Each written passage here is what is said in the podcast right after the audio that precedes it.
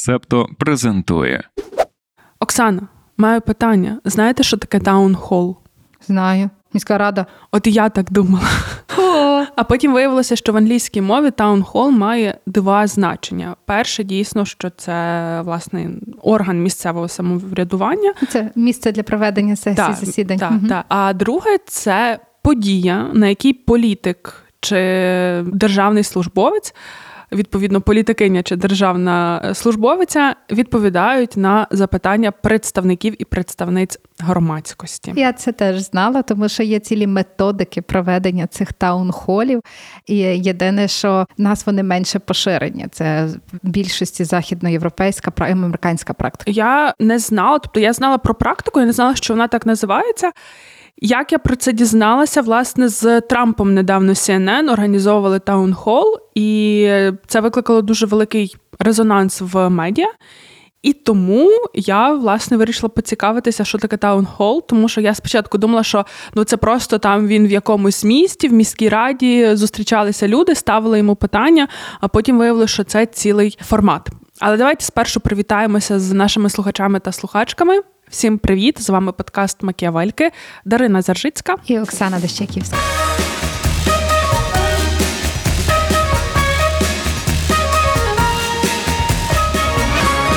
Сьогодні ми говоримо про платформи. І я, коли вам пропонувала цю тему, я казала, що я не знаю, як її назвати.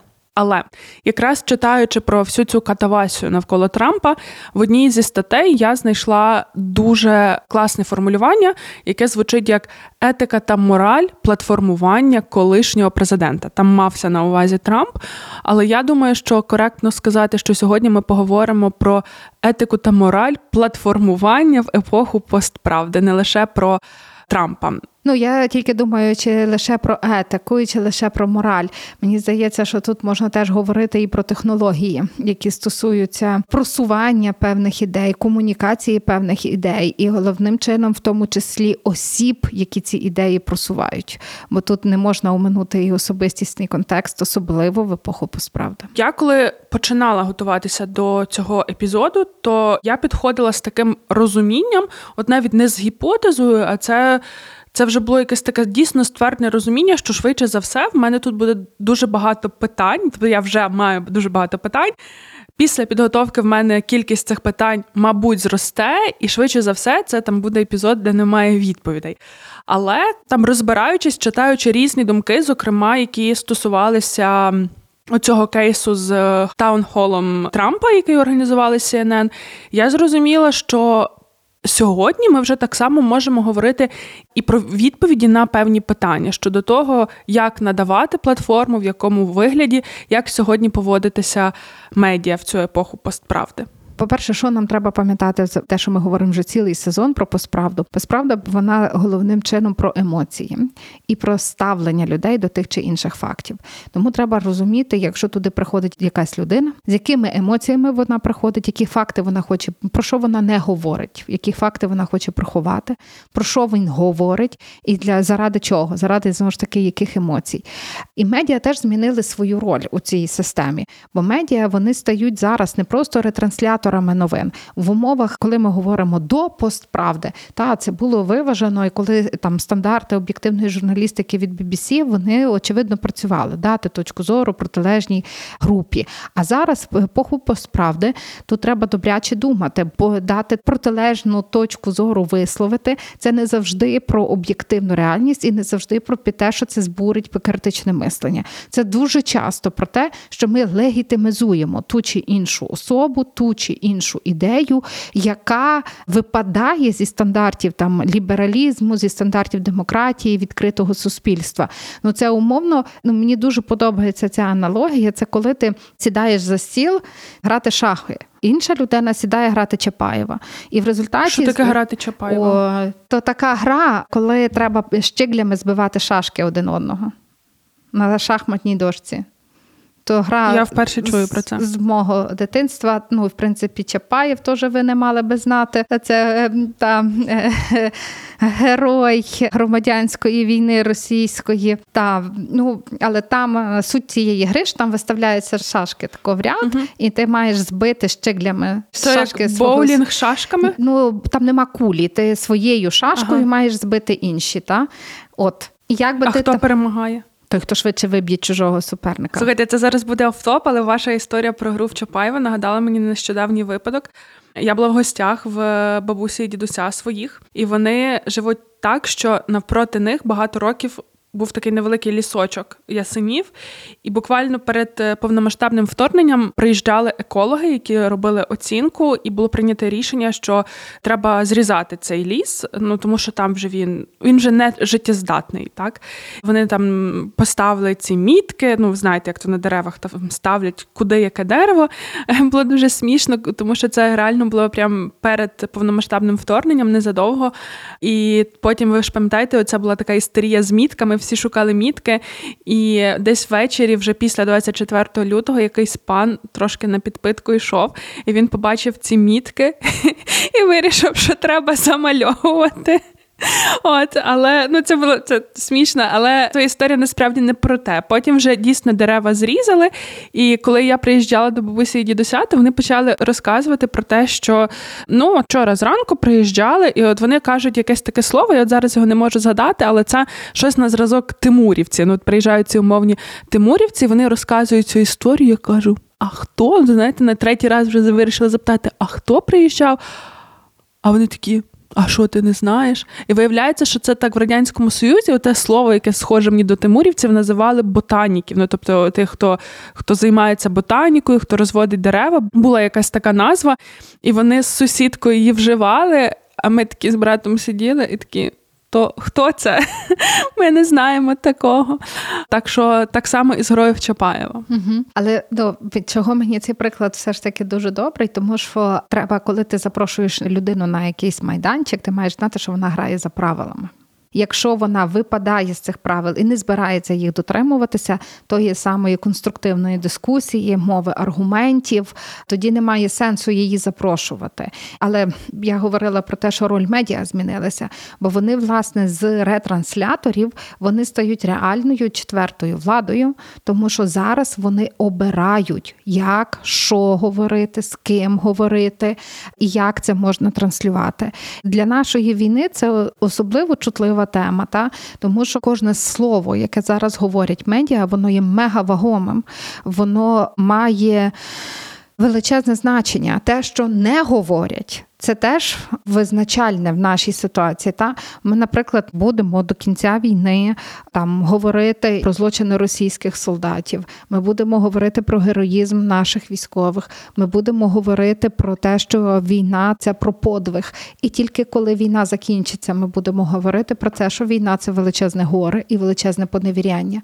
Але зараз, в період війни, ми маємо жити на от в цих умовах, коли залишаючи собі можливість можливості для майбутнього, залишаючи собі можливості зберігати ментальну стійкість. І для цього потрібні медіа. Медіа стали дуже важливим гравцем, і відповідальність на них, і в тому числі як на платформах, те, кому вони дають слово, як вони дають слово, вона є надзвичайно велика. Я погоджуюся. Насправді, ви коли почали говорити про те, що медіа говорять, що медіа не говорять. В мене дуже багато є роздумів більше про іноземні медіа. Бо, ну, по-перше, так вийшло, що так, наприклад, коли ми створюємо ранкове допіо, то все ж таки ми більше працюємо з контентом іноземних медіа.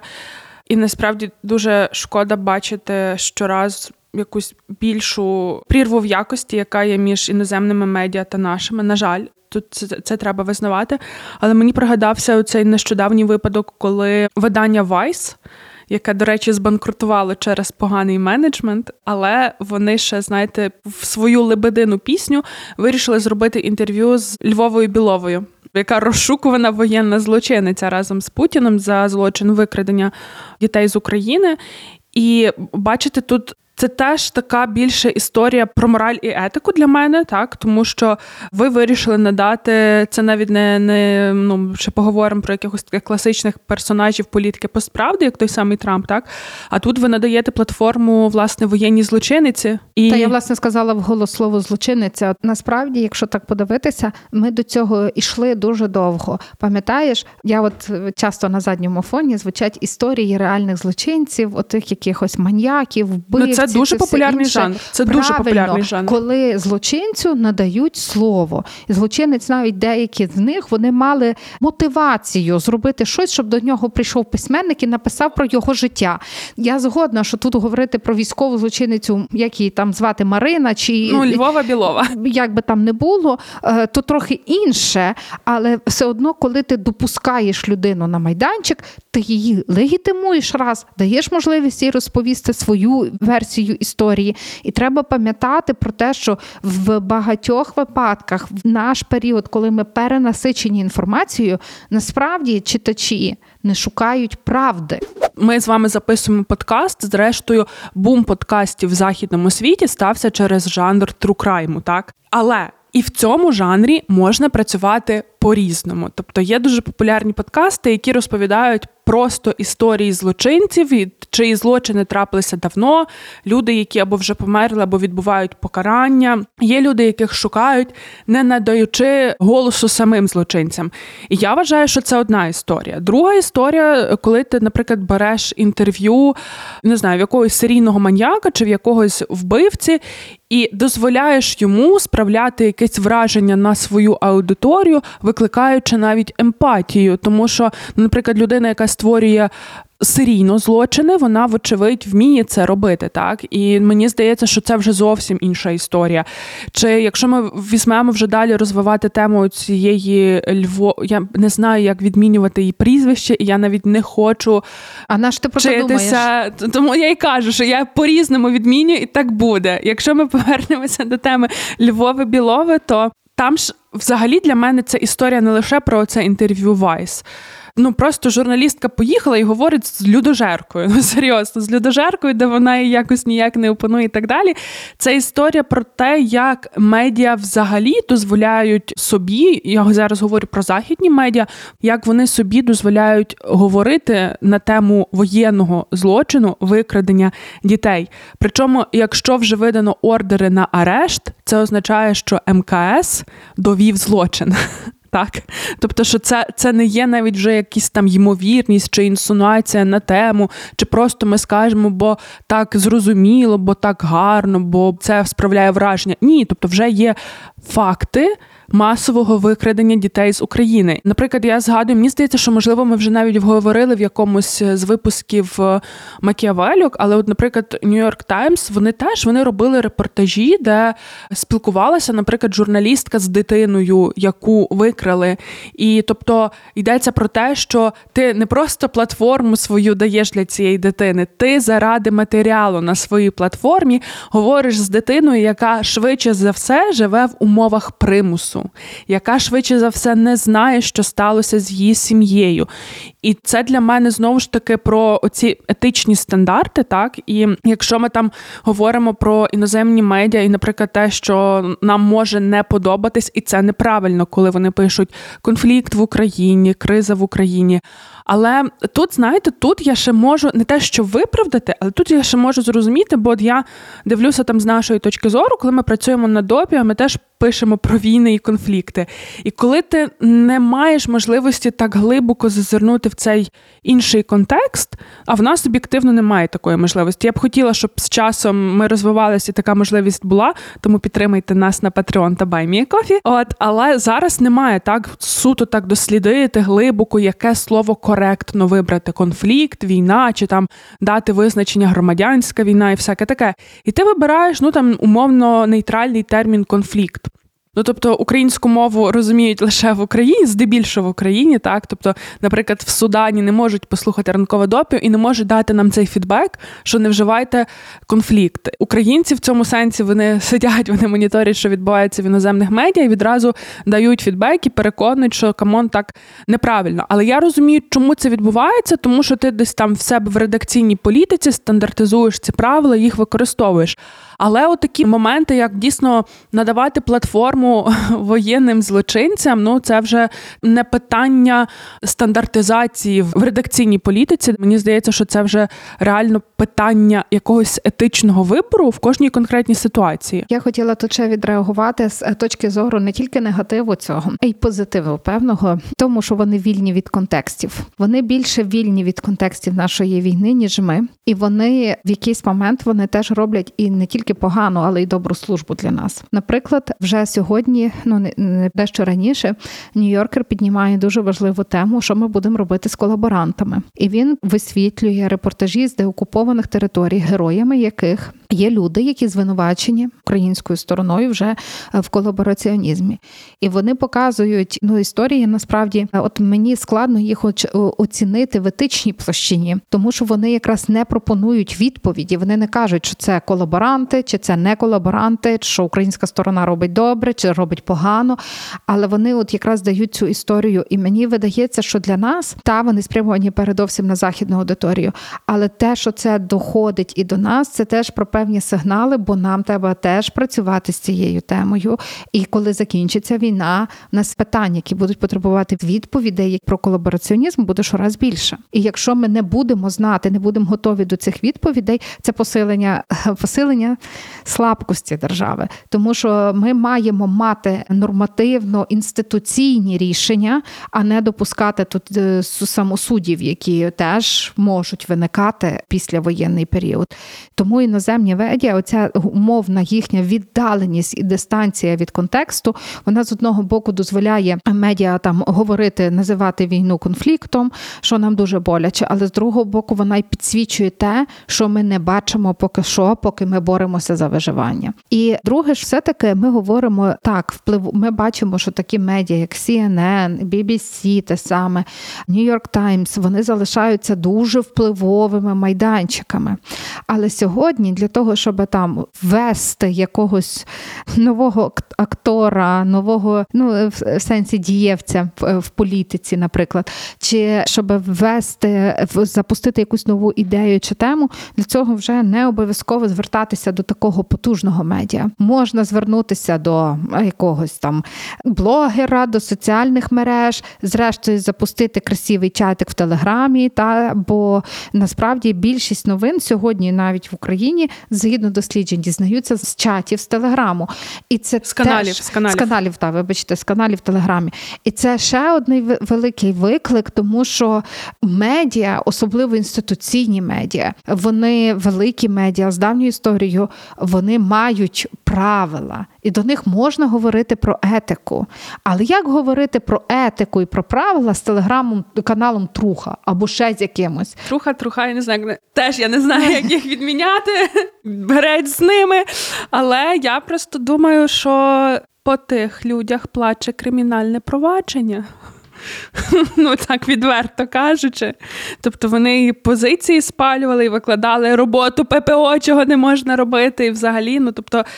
Це така сміттярка. Це те, що ми знаємо. А ще ж існують ті, які ми Та, не знаємо. Слухайте. І їх існує в кожній маленькому місці, в кожному великому місці свої, і ті групи, і вони ж поширюють казна що. І те саме головне, ну ти реально це анонімні часто канали, і ти не маєш кого притягнути до відповідальності. А вони теж вони повноцінні майданчики. З ними працювати простіше. Уяви, ну, типу, то, звісно, Трамп то просто іншого рівня польоту е, птаха, та йому треба CNN і таунхол мітінг, але комусь е, може бути достатньо інформації в каналі, в телеграм-чатику, в телеграм-канальчику. Це правда. Я хотіла би ще повернутися насправді до цих іноземних медіа. Те, що ви кажете, те, що вони там піднімають, оскільки не заангажовані і так далі, що вони поза контекстом і тому піднімають питання, які там ми ще до них не дійшли.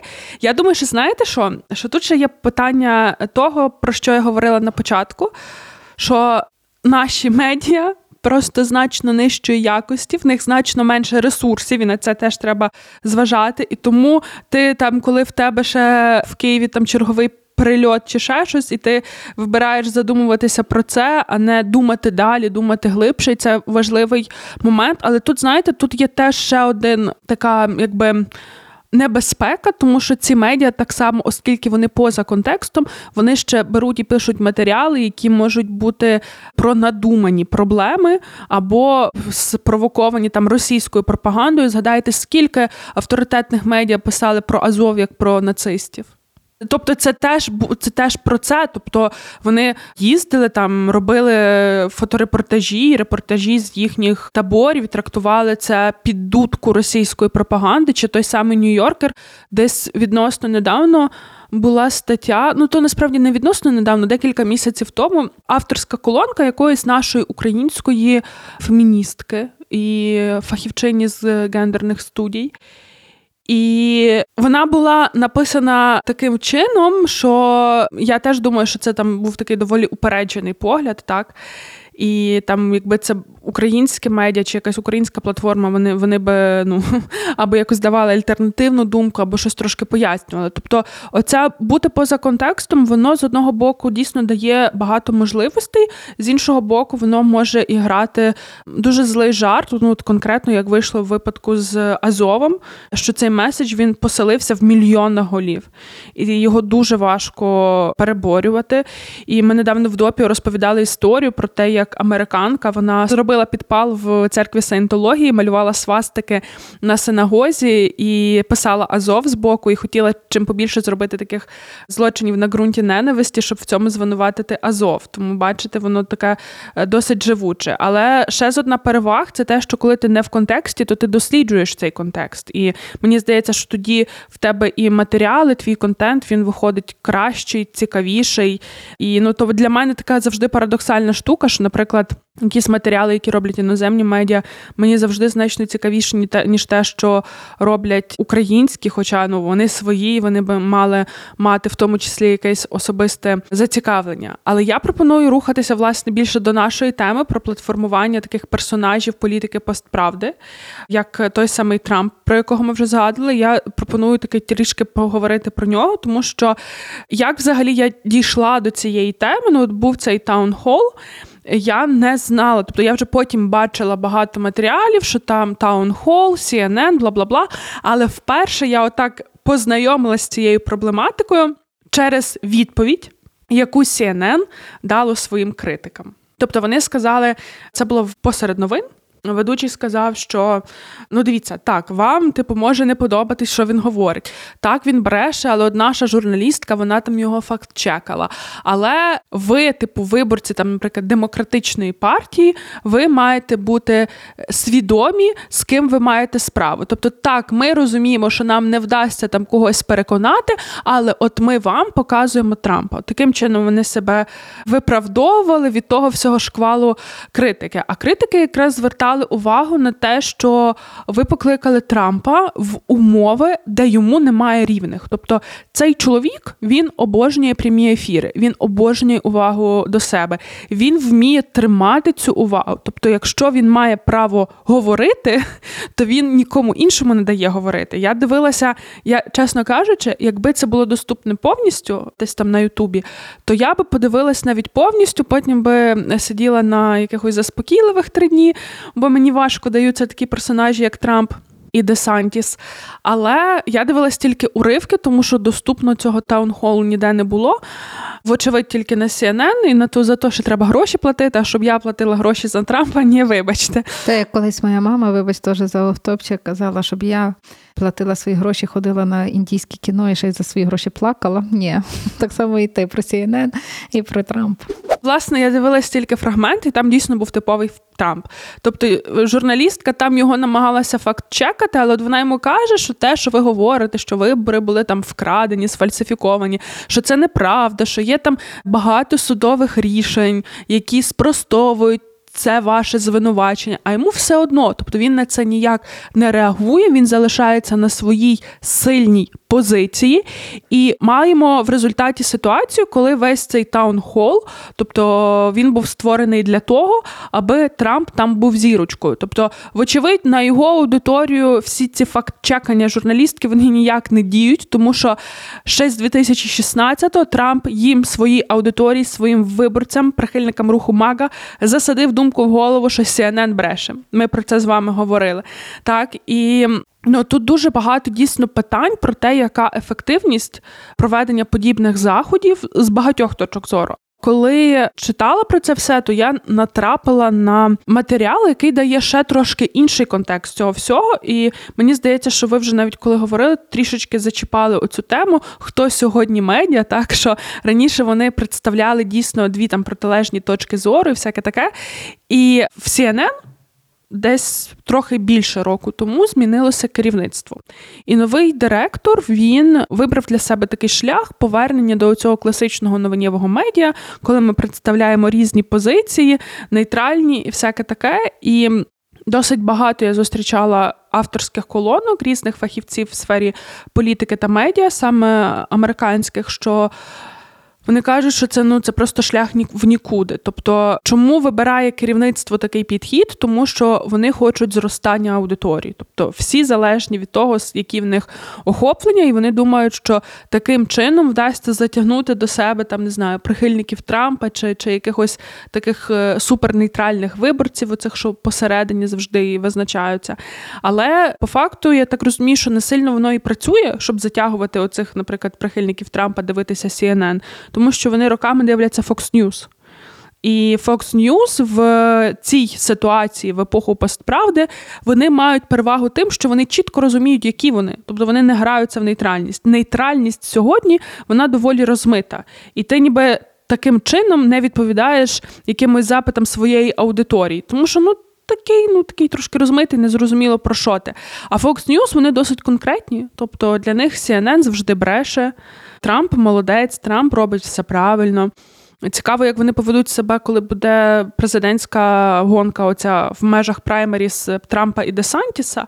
Але суть в тому, що для таких ну там демократичних, ліберальних чесних і справедливих медіа, в тому числі виклик сьогодні, як поводитись таким чином, щоб з одного боку зберігати стандарти, як їх трансформувати під цю епоху постправди, а з іншого боку, як виживати як медіа, тобто як мати зростання аудиторії. І дуже часто в погоні за тим, аби забезпечити собі зростання аудиторії, медіа йдуть на те, що запрошують до себе на ефіри, дають платформу, дають час і місце отаким тролям, так як Трамп. І ми це так само бачимо і в нас, в нашому українському просторі. Не маю можливості не погодитися. Єдине, що мене почало турбувати, те саме питання, до якого ти прийшла в кінці. Ну то як же ж мають працювати медіа, які тоді правила? Але друге моє питання: а як тоді говорити? Бо ну як тоді налагодити якийсь діалог в суспільстві? Бо з того, що ти сказала, то виглядає так, що в нас фактично ми ні на що не впливаємо. Є умовний Фокс, є умовний CNN. Ті мають своїх прихильників, ті мають своїх, і при чому переконані, що одні і другі не є ефективні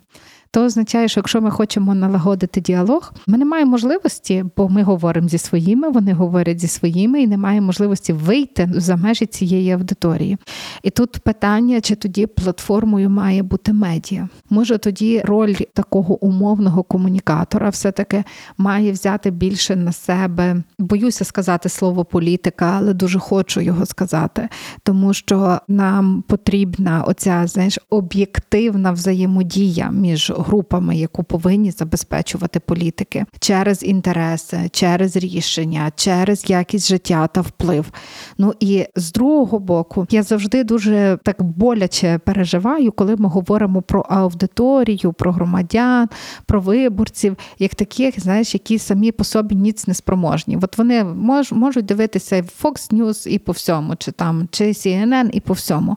Насправді треба постійно, от особливо в умовах справ правда, треба трошки змінити позицію. Глядач, громадянин, він не є неспроможний. Він потребує успроможнення. Тут я згідна, та? але не треба його сприймати як умовний ящик, який можна закидати всяким інформаційним хламом.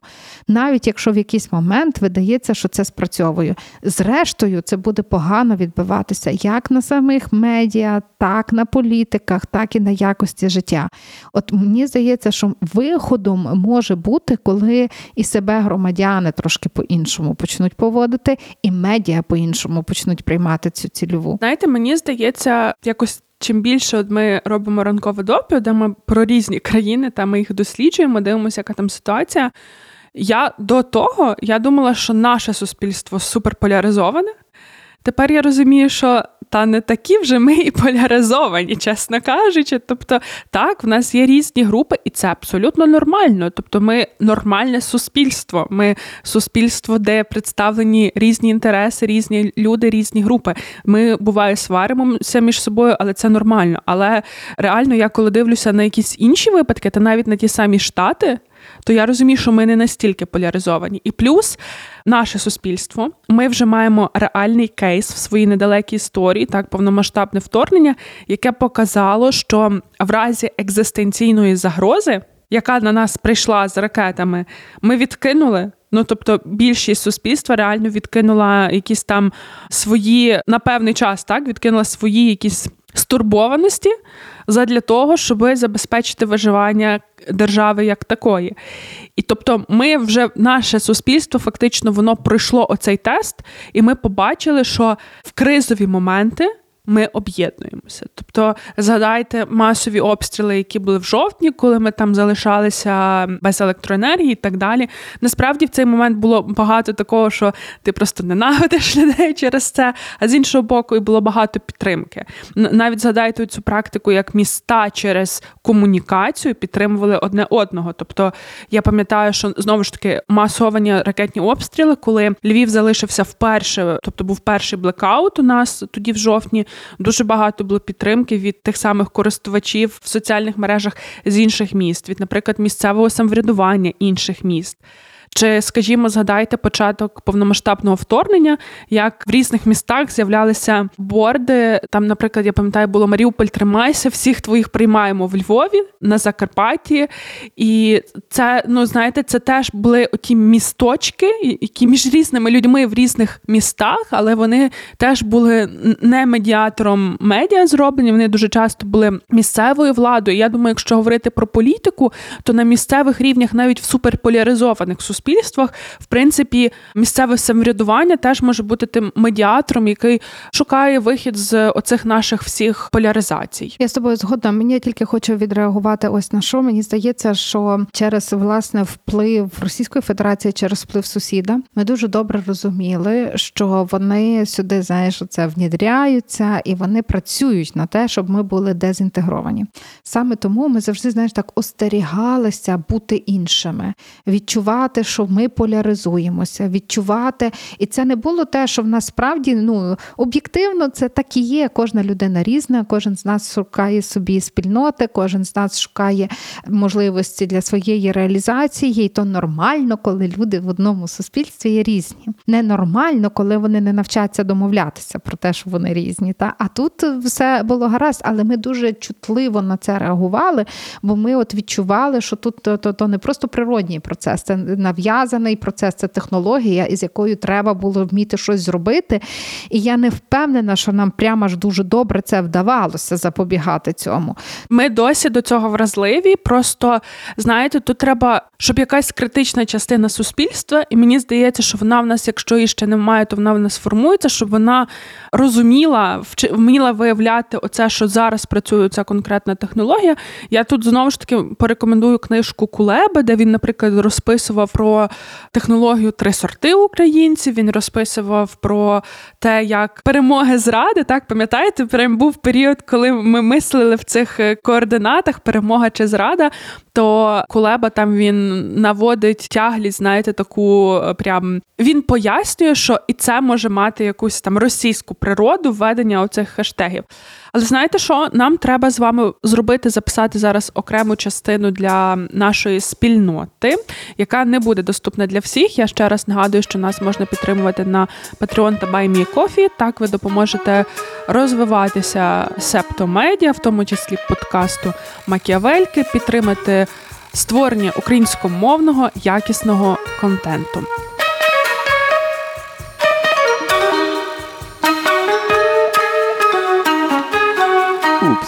Цю частину можна послухати лише на Патреоні. Пропоную вернутися в публічну частину поговорити про ще одну штуку. Ви почали говорити, аж як ж тоді медіа діяти, що їм робити, і. Знову ж таки, коли я читала про Трампа, я знайшла одну авторську колонку, де була рекомендація CNN, що їм треба було зробити. І той формат, який пропонувався, я вам скажу, що він же таки був апробований на українському Ютубі. No. Там цей фахівець, медіафахівець, лишу покликання на матеріал в описі до подкасту. Він каже, що, по-перше, не можна такого чувака садити в прямий ефір і оце давати йому говорити, навіть якщо є журналістка, яка його факт-чекає, що це не буде працювати, тому що це його дуже сильна сторона, і тут не перебориш. Що ті люди, які на CNN могли його, знаєте, просто так завалювати і і ну відверто з презирством ставитися, їх, коли прийшов новий директор, їх просто звільнили. Тому це не буде працювати. Але з Трампом були декілька таких форматів, які пішли. Це коли було інтерв'ю в записі. Він на це важче погоджується. І крім того, в цьому інтерв'ю, наприклад, медіа робили свої якісь там редакторські вставки, щось пояснювали. І там, наприклад, він говорить, що там сфальсифіковані вибори в таких-то округах. І тут же не йде в живій розмові, але ж, пане президенте, тут у нас є рішення суду, а є просто, наприклад, зупинка. І вставляється на екран якась там не знаю картинка чи повідомлення про те, що є рішення суду, яке показує, що ці звинувачення неправдиві.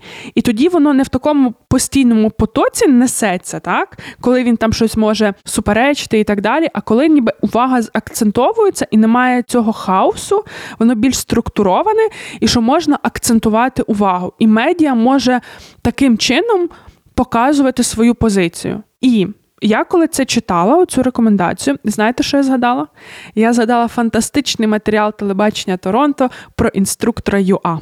По суті, це теж було те саме. Тобто Майкл Щур робив інтерв'ю, причому не було в нього цих там випадів. Він ставив якісь, він якраз працював з відповідями. В нього було це таке слухання, таке тотальне слухання, так, коли він просто сидів з таким виразом обличчя, яким потім розібрали нагівки.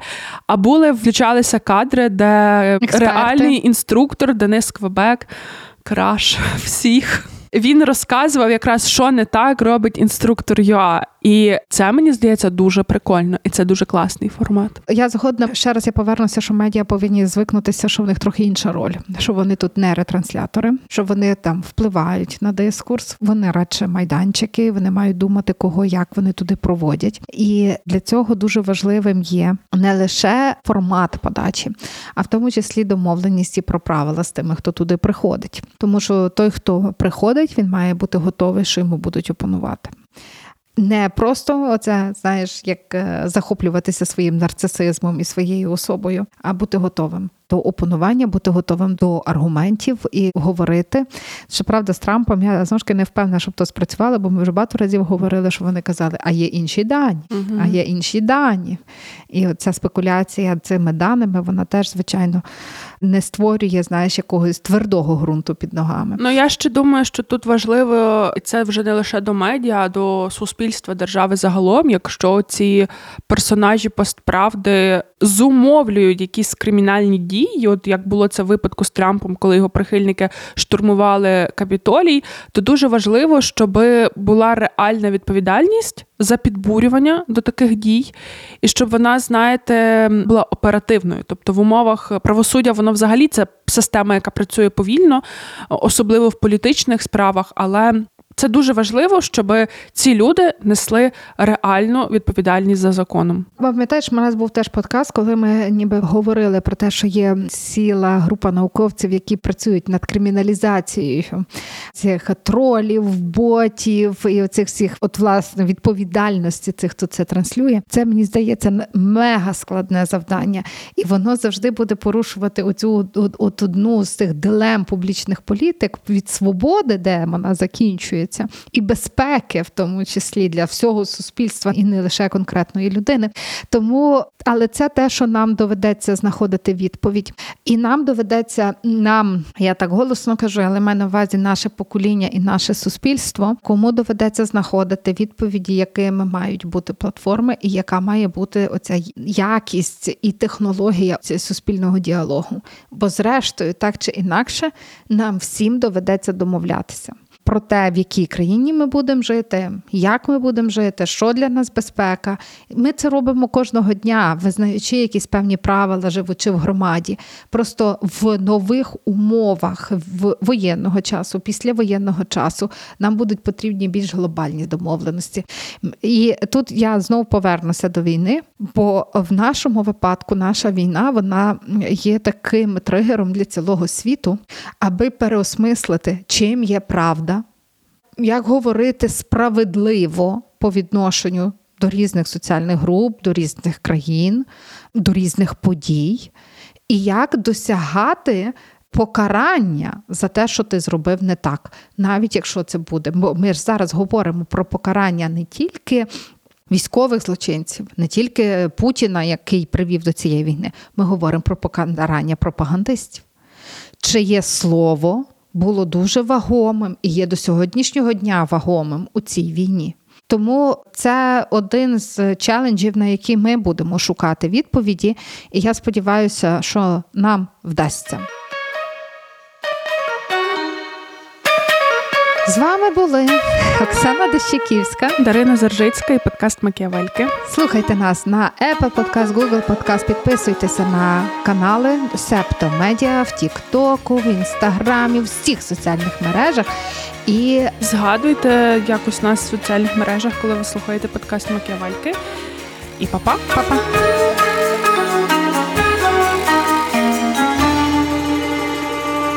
Ви прослухали подкаст Макіавельки. Діліться враженнями та розповідайте іншим.